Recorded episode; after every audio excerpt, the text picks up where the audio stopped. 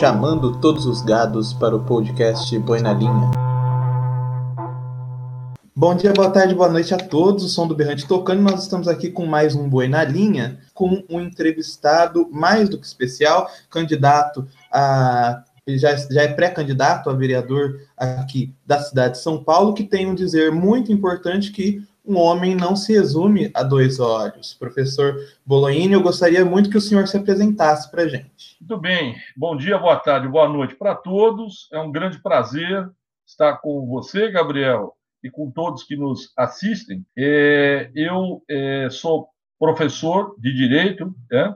é, eu sou advogado, me formei no Mackenzie em 1990, Mackenzie aqui de São Paulo, depois fiz mestrado e doutorado em Direito Civil na PUC São Paulo, portanto sou advogado há 30 anos e professor de Direito há 25, e já ministrei aulas em 11 universidades, inclusive duas públicas. E só para descrição de imagem, o Gabriel, porque muitas vezes os deficientes visuais acabam nos ouvindo, é, eu faço a minha descrição de imagem. Eu sou um homem de 55 anos, é, obeso, cabelos brancos, de cor branca, estou de camiseta e estou à disposição. E detalhe, né? Eu sou portador de cegueira, ou sou cego, se preferirem, desde os 10 anos de idade. Portanto, é, toda minha, o meu trabalho, o meu estudo foi é, já como deficiente visual e aí a gente tem muita coisa para falar para vocês. Tudo certo, professor. É, também fazendo a minha descrição, como o senhor afirma, o meu programa ele tenta ser é, o máximo de inclusão possível, tanto que ele é no YouTube legendado e também em áudio. Então, eu sou um rapaz é, de cabelo preto, óculos, estou com uma camiseta hoje branca com uma blusa, porque em São Paulo está frio, e também vamos bater um papo muito é, bom hoje, ainda mais com propostas e com ideias para a cidade de São Paulo. Mas antes da gente começar, professor, é, aqui no programa a gente tem o costume de fazer um ping-pong antes com o entrevistado, para as pessoas conhecerem mais os gostos dele e se conectarem mais. Então eu gostaria que o senhor primeiro descrevesse uma música que marcou o senhor. Olha, uma música que me marcou é Queen, do Queen, é We Are Champion, que foi uma música quando eu era criança, já passando de criança para jovem, não é? E que ainda me deixa bem animado, bem excitado quando eu a escuto, porque, evidentemente, quando era criança, eu sonhava, projetava, né? É, com modéstia, eu falo isso e com humildade, tudo que eu sou hoje na vida. Então, na época, eu sonhava, e hoje eu desfruto o que eu fui, embora ainda tenha sonhos para realizar. Mas o We Champion, do Queen, é uma música que sempre me marcou e me marca muito. Professor, é, We Are Champion é uma daquelas músicas que carregam muito ânimo nela, né? Por isso também elas são aquelas músicas que contagiam muita gente. Verdade. E gostaria também que o senhor citasse um autor preferido. Olha, é, o Milan Kundera é, é um autor é, tcheco e dentre as obras que eu pude ler, uma obra muito legal que é a Insustentável Leveza do Ser, que ele faz uma crítica à época do comunismo na extinta Tchecoslováquia, né, que foi dividida, e da primavera de 1968. E ele tenta demonstrar tudo aquilo que a ditadura é, procurava é, esconder, mas assim de uma forma é, sonolenta, de uma forma como se fosse um sonho sendo descrito. Então, foi é um livro que me chamou muito a atenção. Pondera é um bom autor, é um autor legal para que a gente possa ler. E também eu gosto muito, de, como, como autor nacional, do, do, Jorge Amado, das suas obras. Tive a oportunidade de ler quase todas e algumas até eu voltei a reler. Eu gosto muito do Jorge Amado e das suas obras certinho, professor. E agora, para finalizar esse nosso momento, antes da entrevista real, é, eu gostaria que o senhor falasse de um ídolo. Pode ser na política, pode ser fora, mas um ídolo para o senhor.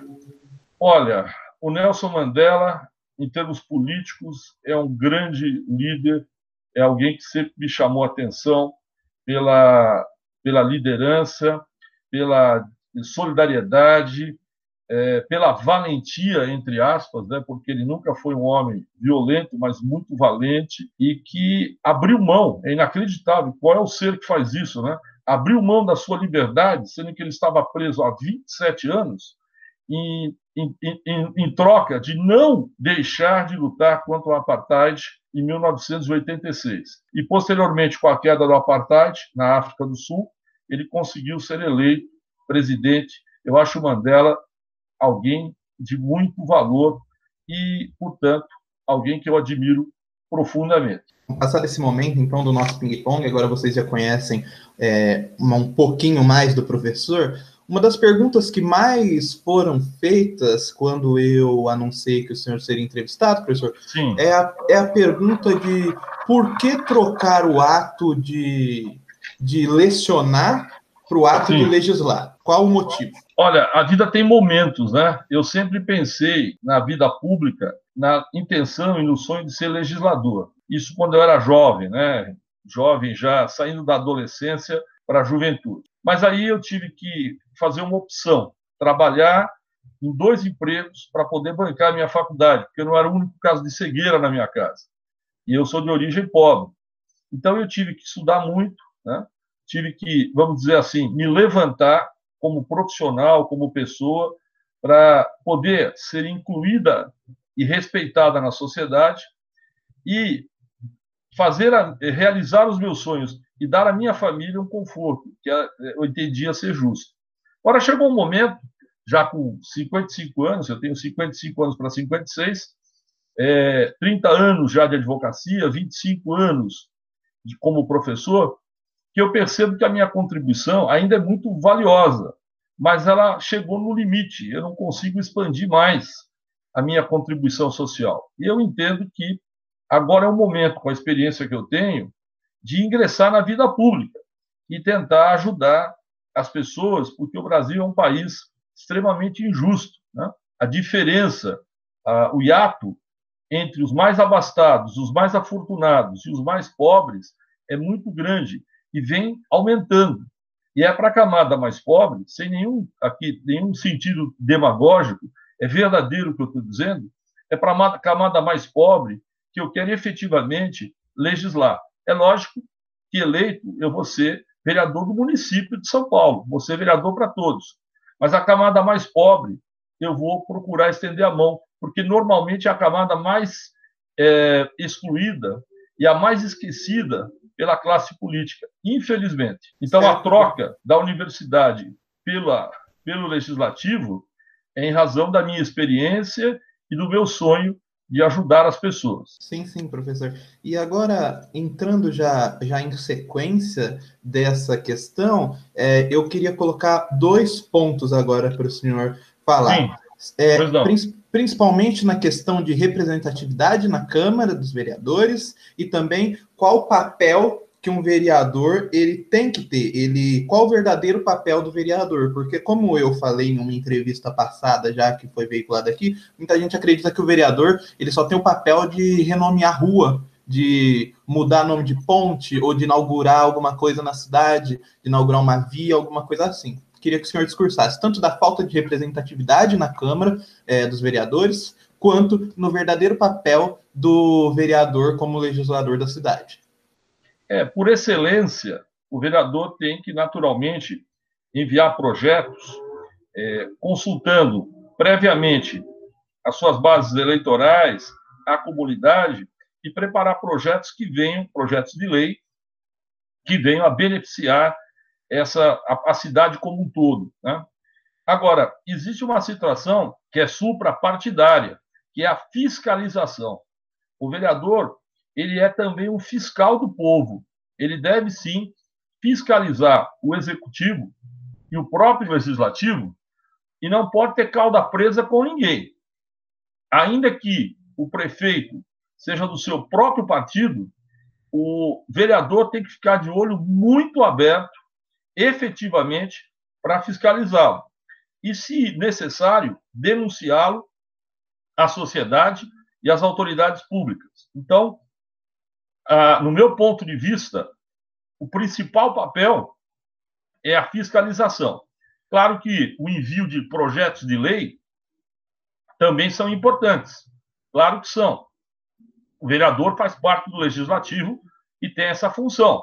Mas a fiscalização me parece essencial. Certo, professor. E a outra questão seria da falta de representatividade na Câmara e também o que essa representatividade significa para o senhor. O problema da falta de representatividade na Câmara, perdão, o problema da falta de representatividade na Câmara está intimamente ligada com a forma que a própria população escolhe os vereadores. Isso se estende também aos deputados, senadores, a todo o legislativo em geral. Nessas andanças por São Paulo, eu já tenho encontrado lideranças que estão comprometidas com vereadores, já que têm mandato na Câmara. Muito mais por um interesse é, pessoal do que por um interesse coletivo. E aí, é pouco, a pouca troca, renovação no legislativo, e o que mais a gente escuta quando a eleição termina e nos anos seguintes, é que são sempre os mesmos legisladores. Serão sempre, se não tiverem, se a sociedade não abrir os olhos e efetivamente escolher novos legisladores. Abrir os, os olhos para pessoas novas que queiram legislar. E a representatividade, a representação é fundamental. Nós não podemos esquecer que o político, que está tão em baixa, né, a imagem do político, embaixo ou não, ele é um mandatário do povo. O que, que significa isso? Ele tem o poder de mandato, ele representa o povo na Câmara, é, no Legislativo, aqui no caso, na Câmara Municipal. É como se eu assinasse uma procuração para você, Gabriel, me representar num dado ato da vida civil ou em todos os atos. Quando a gente escolhe um vereador, a gente entrega a ele uma, entre aspas, uma procuração firma com ele um contrato de mandato e para que ele nos represente nesses quatro anos. E é muito importante, portanto, saber quem a gente escolhe, porque a única arma que o povo tem no regime democrático é o voto.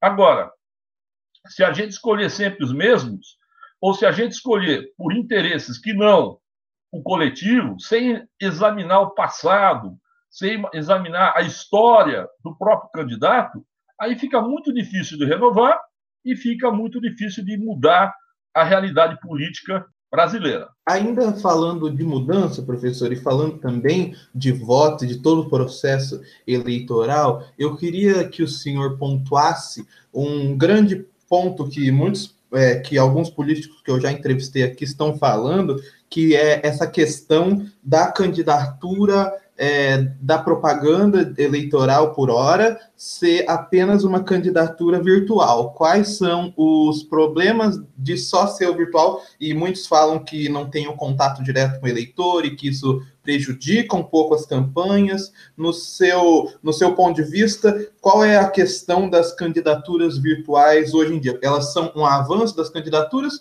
ou elas também prejudicam e muito o debate democrático na sociedade? Depende da, da forma que o candidato pretende é, fazer a campanha. Eu estou numa da primeira campanha, eu estou aprendendo muito com a campanha. Mas uma coisa eu sei, é, eu tenho que chegar, a minha informação, a minha campanha tem que chegar na, no, no, no meu eleitorado, de uma forma que ele perceba a minha intenção. Isso, de presente ou não, se a informação for uma, uma informação é, efetiva, correta, se efetivamente ele examinar o meu passado e verificar a, a minha conduta, uma conduta ético-moral sempre correta. Não há diferença entre você fazer uma campanha pela internet ou uma campanha presencial. Agora, os candidatos, não sei, que reclamam disso, eu não sei o modus operandi em termos políticos que eles até então usavam, para que, para que a, o contato presencial seja tão importante. Eu não vejo tanta importância nesse sentido. Eu acho sim que a sua mensagem tem que ser verdadeira. E ela chegando ao seu eleitorado, desde que verdadeira, o povo é sábio. Né? Pode parecer uma contradição, mas o povo é sábio. Né? Aquele que efetivamente não se compromete é, com políticos já chamadas, chamadas raposas da política, e não se compromete com esses indivíduos, o, o povo é sábio e sabe quem efetivamente envia ou informa ou apresenta sua proposta verdadeira. Eu estou apostando nisso, Gabriel. Eu tenho, não tenho me mobilizado muito, até porque a pandemia na cidade de São Paulo é muito forte. Eu estou dentro do grupo de risco por ser diabético, então eu procuro sempre concentrar é, a minha campanha na internet e mostrar, vender o meu peixe e mostrar aquilo que eu pretendo realizar se eleito como vereador. Com certeza, professor, e é um ponto muito importante que às vezes é, o contato não troca também a ideia de. Não é no contato que você também apresenta suas, todas a sua totalidade de ideia para as pessoas. A maioria Verdade. do contato, às vezes, é só panfletagem. Então, também esse modelo que o senhor traz de apresentar as ideias no Instagram e na própria página que o senhor tem, eu acho um outro modelo, um novo ponto que a política ela pode evoluir. Que as pessoas vão, os eleitores eles vão começar a enxergar propostas e não aquele que eu conheço, que é um conhecido de algum amigo para eleger. Verdade. Agora a gente vai fazer uma análise que eu tenho feito com os entrevistados aqui, que é a análise tanto do, da questão federal, a questão estadual e a questão municipal, também para entender o pensamento de cada entrevistado que vem aqui. Queria que o senhor fizesse uma análise sobre essa, essa gestão do governo Bolsonaro, que tem aí já um ano e meio, quase dois anos, uma análise geral, um parecer geral sobre o governo Bolsonaro. Olha, o governo Bolsonaro ele surge como uma, uma opção é, para o povo e uma opção verdadeira, é, porque o, a, just, a administração do PT, as administrações anteriores do PT, em matéria de, de corrupção, efetivamente foi a corrupção muito grande. Embora ainda se discuta isso, é, os culpados, né, ainda não houve julgamento nem do Lula em último grau. A verdade é que a população, é, até é, em razão da mídia, acabou julgando o governo do PT e considerando um governo corrupto. Então, o Bolsonaro ele surge como uma opção é, da ultradireita, porque ele é ultradireita. O povo estava cansado da esquerda, uma esquerda moderada com Fernando Henrique Cardoso, e depois é, uma esquerda mais extrema com Lula e a Dilma, e o, o, o Bolsonaro, político velho, macaco velho, conseguiu carrear para ele próprio todo o, a esperança da nação. É, já são quase dois anos de governo. Ele tem um governo legítimo, foi, foi escolhido nas urnas, isso é, é intocável, não pode ser nem questionado. Né? Um, falam até em um novo impeachment, por N situações, isso é, é, é um absurdo. Nós não podemos partir um terceiro impeachment, seria um desastre para a democracia brasileira. Nós temos que aprender a mudar a, a política é, no voto. Então, o Bolsonaro é legítimo o mandato dele. Agora, o Bolsonaro com a boca fechada, ele a gente até tolera. Agora, o Bolsonaro com a boca aberta, ele é um desastre.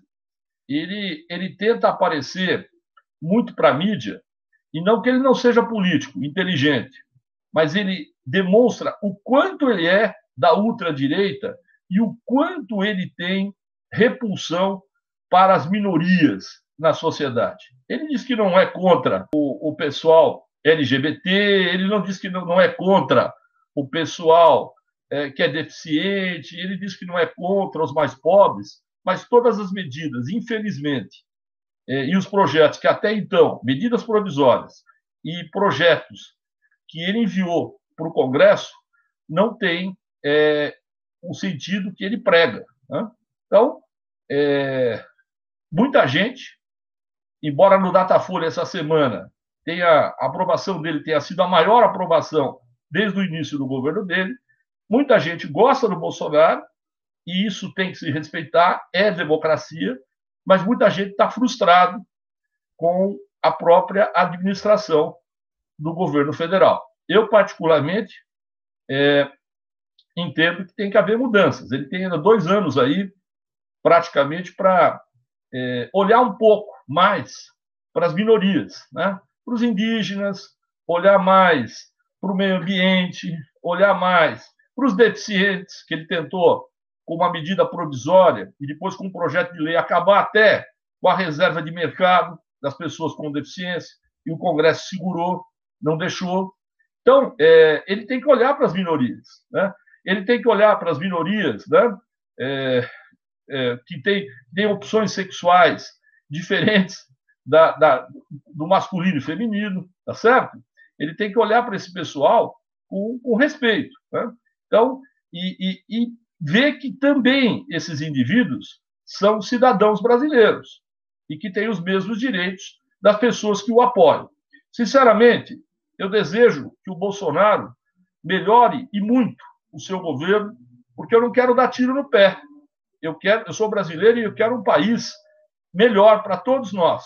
Eu desejo que ele melhore e muito, mas eu acho um pouco complicado, porque o lobo per, perde o pelo, mas não perde o costume.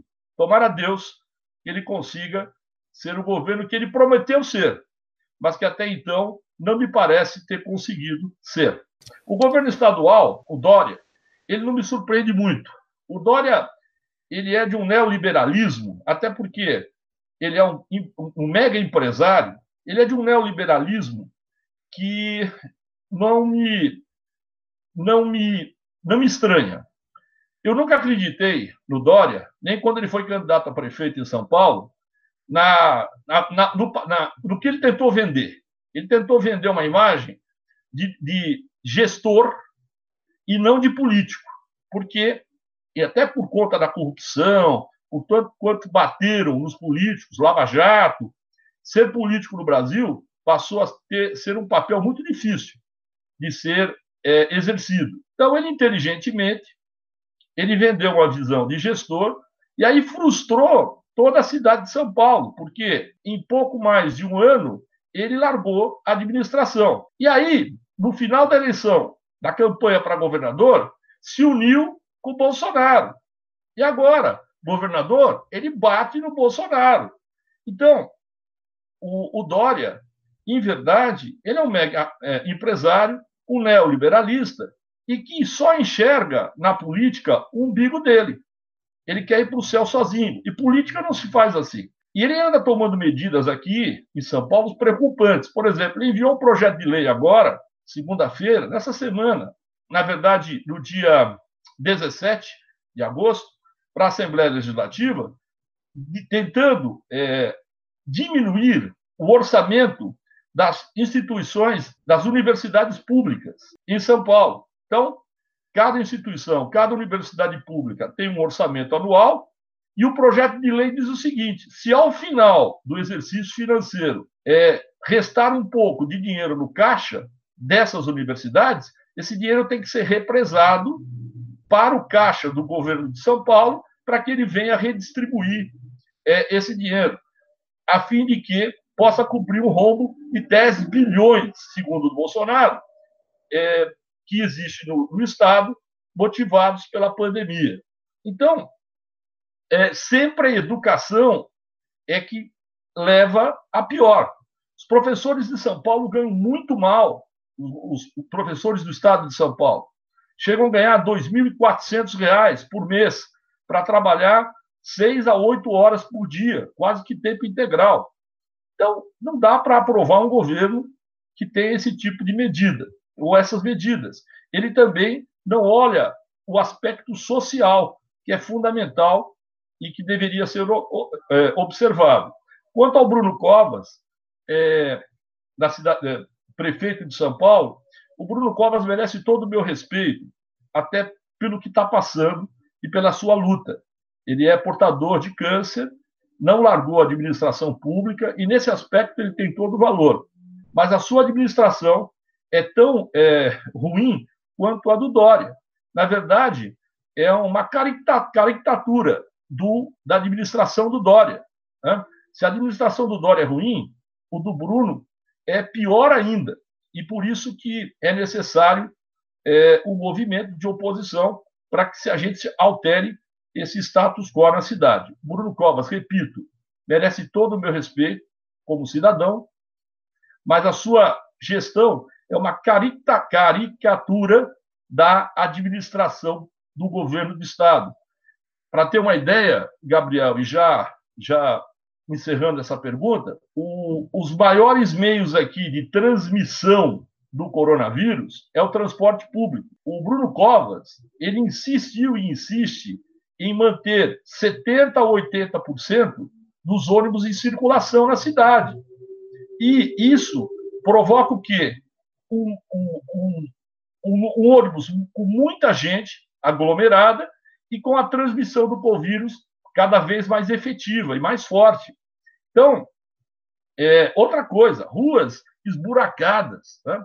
Eu tenho a oportunidade, às vezes, de sair de bengala na rua e é um perigo. Você tem buracos nas calçadas, andando de carro, as ruas com grandes buracos, com problemas no asfalto, problemas de iluminação na cidade, sendo que São Paulo é a, tem o terceiro, a cidade de São Paulo tem o terceiro orçamento do Brasil. O primeiro é a União, o segundo é o Estado de São Paulo, o terceiro é a cidade de São Paulo. Então é muito dinheiro para pouca é, administração efetiva. É, por isso que eu não concordo com a administração também do Bruno Covas. Professor, o senhor citou na sua fala, até mesmo falando do prefeito Bruno Covas, é, do atual prefeito, no caso da cidade de São Paulo, a questão de fazer uma oposição. Então, gostaria de falar é, qual é a importância de uma oposição, não uma oposição reativa, mas uma oposição propositiva? A democracia ela vai se eh, depurando de acordo com a alternância no poder, de acordo com a alternância no legislativo. E para que efetivamente haja essa alternância, é necessário oposição. Oposição democrática, oposição no parlamento, oposição no executivo, oposição inteligente, oposição sem é, propósitos escusos, sem propósitos outros que não de, é, derrubar ou conspurcar a democracia. É assim que a gente deve fazer oposição. Por isso que o país é democrático.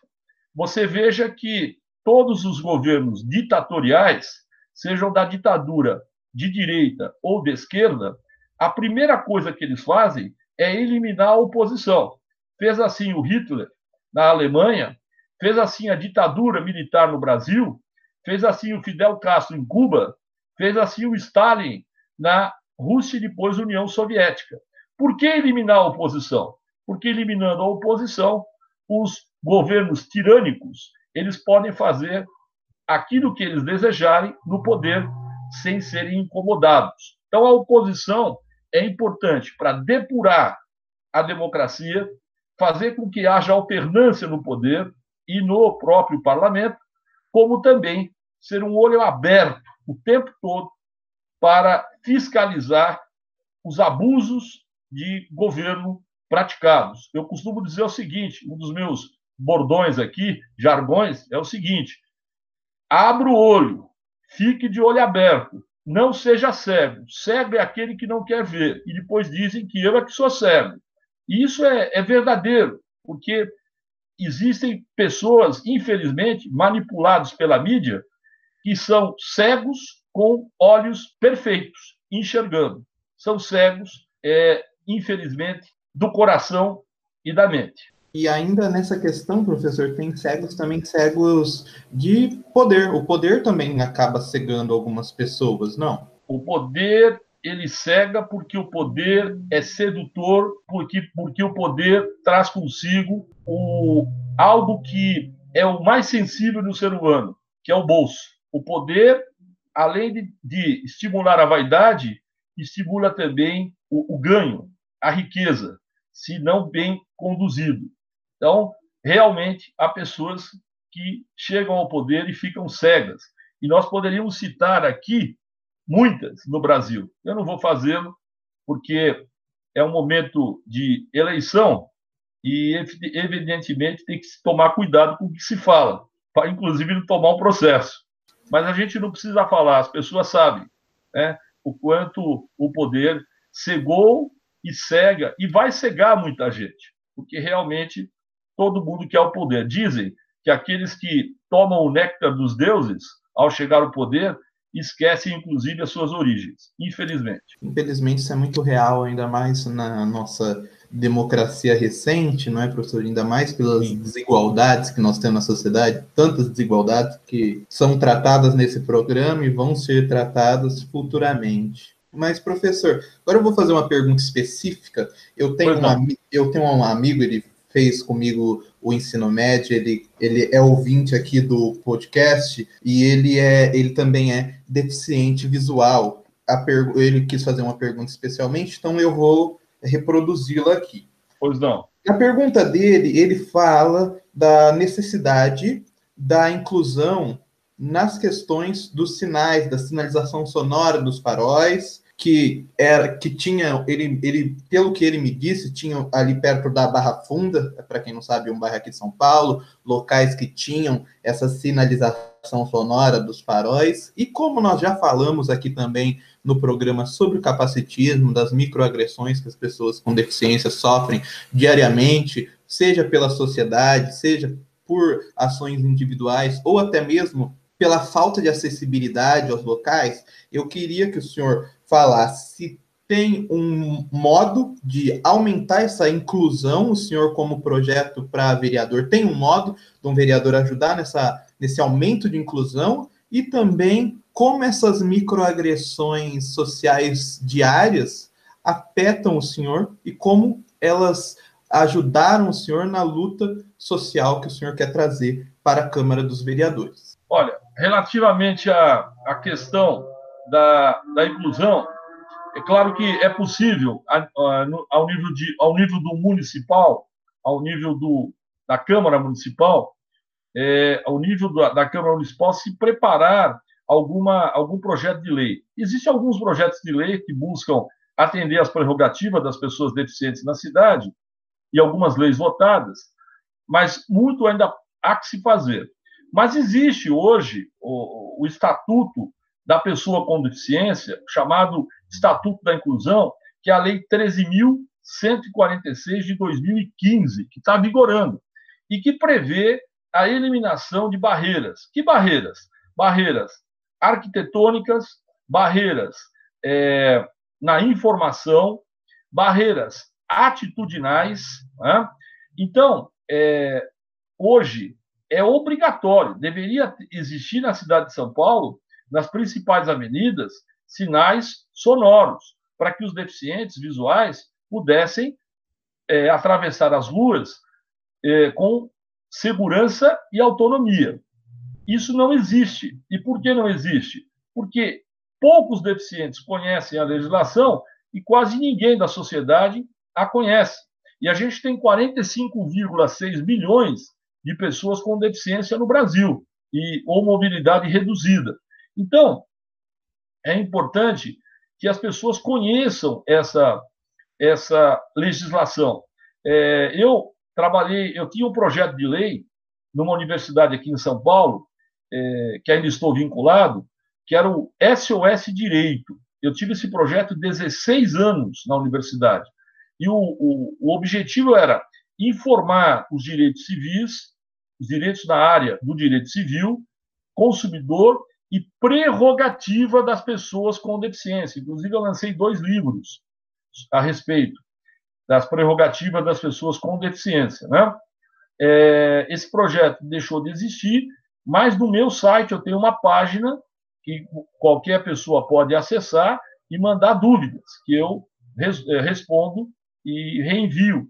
É, e esse projeto eu pretendo estabelecer aqui no município de São Paulo é, por meio de um projeto de lei, colocando nas subprefeituras é, profissionais habilitados na área jurídica para fazer exatamente esse trabalho, que não é entrar com ação, seria um trabalho preventivo, é você orientar os cidadãos nos seus direitos básicos, especialmente as pessoas com deficiência, porque direitos existem, apenas eles não são é, exigidos, infelizmente, e cumpridos. E mais, viu? Hoje a discriminação é considerada crime, é, inclusive tem aplicação à lei 7.859 de 89, e a lei e o estatuto, conforme eu falei, 13.146 de 2015, a discriminação é crime, pode levar o indivíduo até oito anos de cadeia, reclusão, mais multa, e a discriminação ela surge quando uma das suas formas de discriminação, quando não há acessibilidade, quando não há eliminação de barreiras arquitetônicas, de comunicação, atitudinais. Então, é, o Ministério Público, por exemplo, deveria fiscalizar essa questão da falta de acessibilidade na cidade. É, o, os próprios vereadores que estão eleitos deveriam fazê-lo também e exigir do Poder é, Executivo o cumprimento da norma que é federal. Qualquer pessoa, deficiente ou não, pode denunciar esse fato ao Ministério Público para que o Ministério Público tome providência. Ok? É isso. Tudo certo, professor. Agora, novamente, eu acredito que seja certo assim, né? A gente colocar duas perguntas. O senhor quer que divide uma pergunta? Não, do jeito que você quiser, a gente, a gente toca a bola aqui. Ah, então tá bom. Então agora eu já vou juntar duas perguntas, porque eu acho que elas vão meio que conversar uma com a outra. Que aí é o que precisa mudar urgentemente na cidade de São Paulo, na, é, que o senhor considera que precisa mudar urgentemente, e também cinco pontos que vão marcar a sua campanha, cinco questões que você. Cinco. É, muita gente, eu não gosto de usar o termo de bandeiras levantadas, mas cinco ideias que o senhor pretende demarcar na sua campanha? Olha, o grande problema da cidade de São Paulo é, é a falta de acessibilidade. Eu sei que a maioria dos deficientes falam isso, pré-candidatos e candidatos, mas é uma realidade. Né? Para qualquer espécie de deficiência, para qualquer tipo de deficiência, a cidade de São Paulo não é acessível. E aqui eu incluo também os prédios públicos, privados e de uso coletivo. Né? Melhorou bastante, tá? mas ainda é muito precário. O próprio transporte não está adaptado devidamente como deveria estar. Não se dá atenção é, à pessoa com deficiência na cidade de São Paulo que deveria dar, infelizmente. Então, esse é o grande problema e esse é um dos pontos que eu vou lutar, se vereador, exatamente para exigir esse respeito, é, fazendo comissões junto com deficientes, para buscar ideias para que a gente possa melhorar a condição de vida em São Paulo para todos os deficientes, que também são seres humanos e são cidadãos que devem ser respeitados. Esse é um ponto. O segundo ponto está na educação. Eu estou ligado à educação há 25 anos. E a gente tem que tomar alguma medida para ajudar, especialmente essa, esses jovens universitários e de ensino médio fundamental, especialmente aqueles que moram na periferia e que não têm acesso à cultura. Então, eu tenho uma ideia aqui, Gabriel, de, se eleito, enviar um projeto de lei para que cada estudante, comprovadamente estudante de ensino médio e universitário, que comprove uma determinada renda familiar, tenha direito, pelo menos, a dois ingressos no cinema e no teatro, no shopping center, totalmente gratuito, por mês. E, obviamente, você, as pessoas podem perguntar: ah, mas já não paga metade só? Não, tem que ser 100%, porque a metade, o que fazem as companhias de teatro? Colocam o preço dobrado e na metade, na verdade, não sai metade, sai inteira. O cara bota lá 200 reais o preço, o preço da, da, da cobrança da entrada, quando na verdade seria 100. E o cara paga 100, só paga 100 é, como se fosse metade. Né? Então, pelo menos dois ingressos no teatro é, e no cinema, nos shoppings. Ah, mas aí vai prejudicar o o, as companhias teatrais, aliás, os, os comerciantes do shopping, porque, obviamente, esse dinheiro descontado das companhias é, teatrais e dos cinemas o repasse vai ser feito pelo shopping, para compensar. Aí vão, vão dizer, mas vai prejudicar o shopping. Não. Os comerciantes do próprio shopping vão pagar. E vão pagar por quê? Porque enquanto tem estudante é, dentro do shopping tramitando, tem consumo. e, portanto, é, o jovem consumindo gera renda para o comerciante ou para o lojista, né, o comerciante geral, dono de bar, restaurante e lojista. Esse deve pagar uma taxa, fazer um fundo no próprio shopping, e desse fundo, as companhias teatrais e de cinema vão retirar as verbas necessárias para compensar esse 100% de desconto em duas entradas de teatro e do cinema por mês em cada shopping. Eu acho que a cultura aí vai chegar de forma mais direta para o estudante e vai ajudá-lo. A terceira, é, o terceiro ponto que eu estou levantando é a construção de um hospital preventivo contra o câncer na cidade de São Paulo. Para não tornar a situação inviável, porque sempre a desculpa é falta de verba, é, eu vou lutar por uma parceria público-privada e vou enviar um projeto de lei para a Câmara. É importante que esse, esse hospital seja criado. Ele não existe no Brasil, existe em outros países do mundo, de um modo geral. Ah, mas professor, tem hospitais que tratam o câncer em, em São Paulo, é, por exemplo, em Barretos, do Amor, na própria cidade de São Paulo, mas não são especificamente preventivos. O hospital preventivo ele tem toda uma situação multifacetária é, e, portanto, não é só exames, tem toda uma situação em torno. Né? Tem a questão nutricional, tem a questão da atividade física, tem a questão educacional, que vai afetar diretamente a prevenção do câncer. E havendo prevenção, a diminuição das doenças, a diminuição do próprio câncer é bem significativa e a cura também é grande demais. Portanto, o hospital, a construção de um hospital preventivo contra o câncer. Essa é a minha terceira é, é, proposta.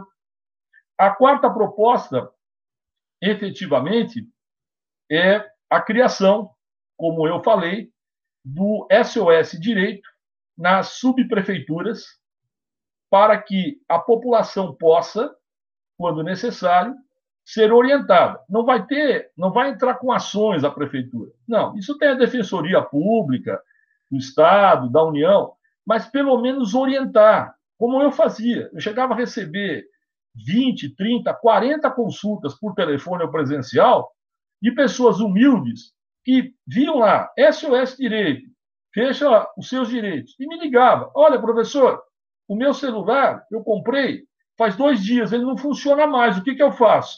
eu dava a orientação: vai lá na loja, pede a troca. Se não houver a troca, você pode procurar o PROCON. Se você preferir procurar, você quiser entrar com uma ação, você vai procurar um advogado. Então, o SOS Direito pode, é, de uma certa forma, auxiliar a população, o município de São Paulo, e ajudá-lo no sentido de ter uma, um conhecimento maior desse mundo jurídico, que é complicado, e para que ele possa é, se defender de tantos abusos que efetivamente existem é, no Brasil. E a quinta proposta é adote um atleta. Né? Eu também é, pretendo levar um projeto de lei para a Câmara para que os comerciantes os, se unam nos bairros e adotem crianças carentes, né? com bolsas de estudo, com bolsas em academia e adotem essa criança para que ela possa, no esporte e no próprio estudo, encontrar uma condição de vida melhor e escapar efetivamente do caminho das drogas, que nos assusta e que nos leva sempre ao flagelo social. São essas as cinco que eu me lembro agora, eu tenho outras, mas basicamente são essas cinco. E só para complementar, quem tiver interesse também em querer buscar é, mais dados e também mais propostas do professor, embaixo na descrição, tanto do vídeo quanto do podcast, eu vou deixar a página do professor e também tanto o link para a Lei 13.146, que o professor falou, e a Lei 7.859 de 89. É isso, professor? Eram essas 7, mil, 7, é 7.853. 53 de 89, certo? Isso. Também, anotei, também anotei aqui todos os projetos do senhor. Fico muito feliz por, agora já me encaminhando para o fim, fico muito feliz por o senhor ter aceitado é, a entrevista e também de ter uma, uma nova ideia dessa, dessa política que foi muito demonizada desde 2016 para cá no Brasil. Gostaria já de agradecê-lo de antemão e agora deixo com o senhor o tempo de considerações finais para depois nós encerrarmos essa entrevista. Eu quero agradecer, Gabriel, a toda a sua iniciativa. Parabéns pela sua iniciativa. É, você é um estudante de direito, mas certamente um apaixonado por comunicação, como eu sou. Eu já trabalhei é, em TV em São Paulo, em rádio. A comunicação é algo que me fascina. É, quero agradecer a todos que é, me ouviram, estão me ouvindo e vão me ouvir, é, quem está me vendo.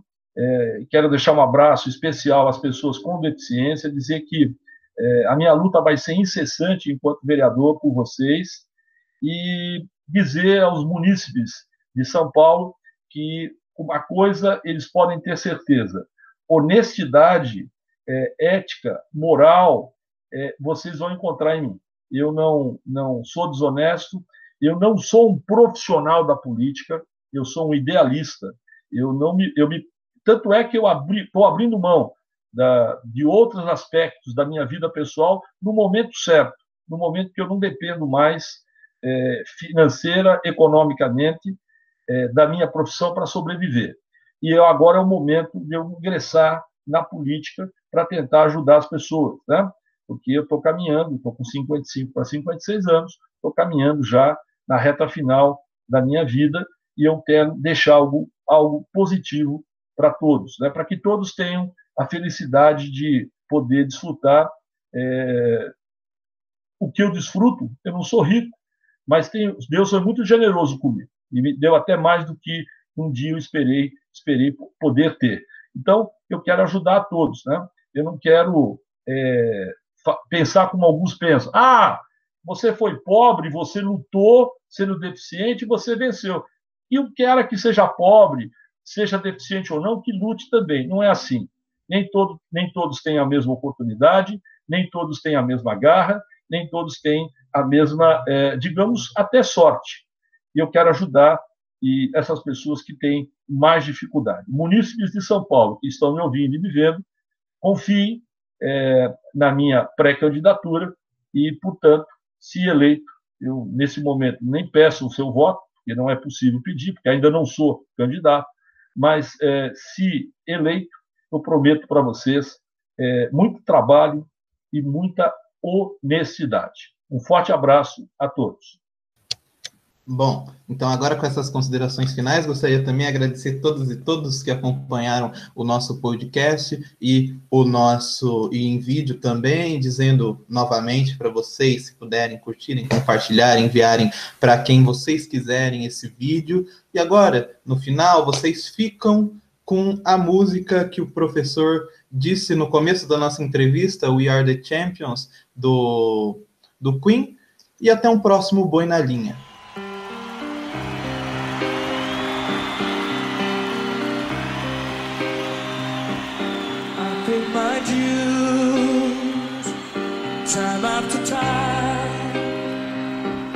I've done my sentence, but committed no crime. And bad mistakes, I've made a few. I've had my share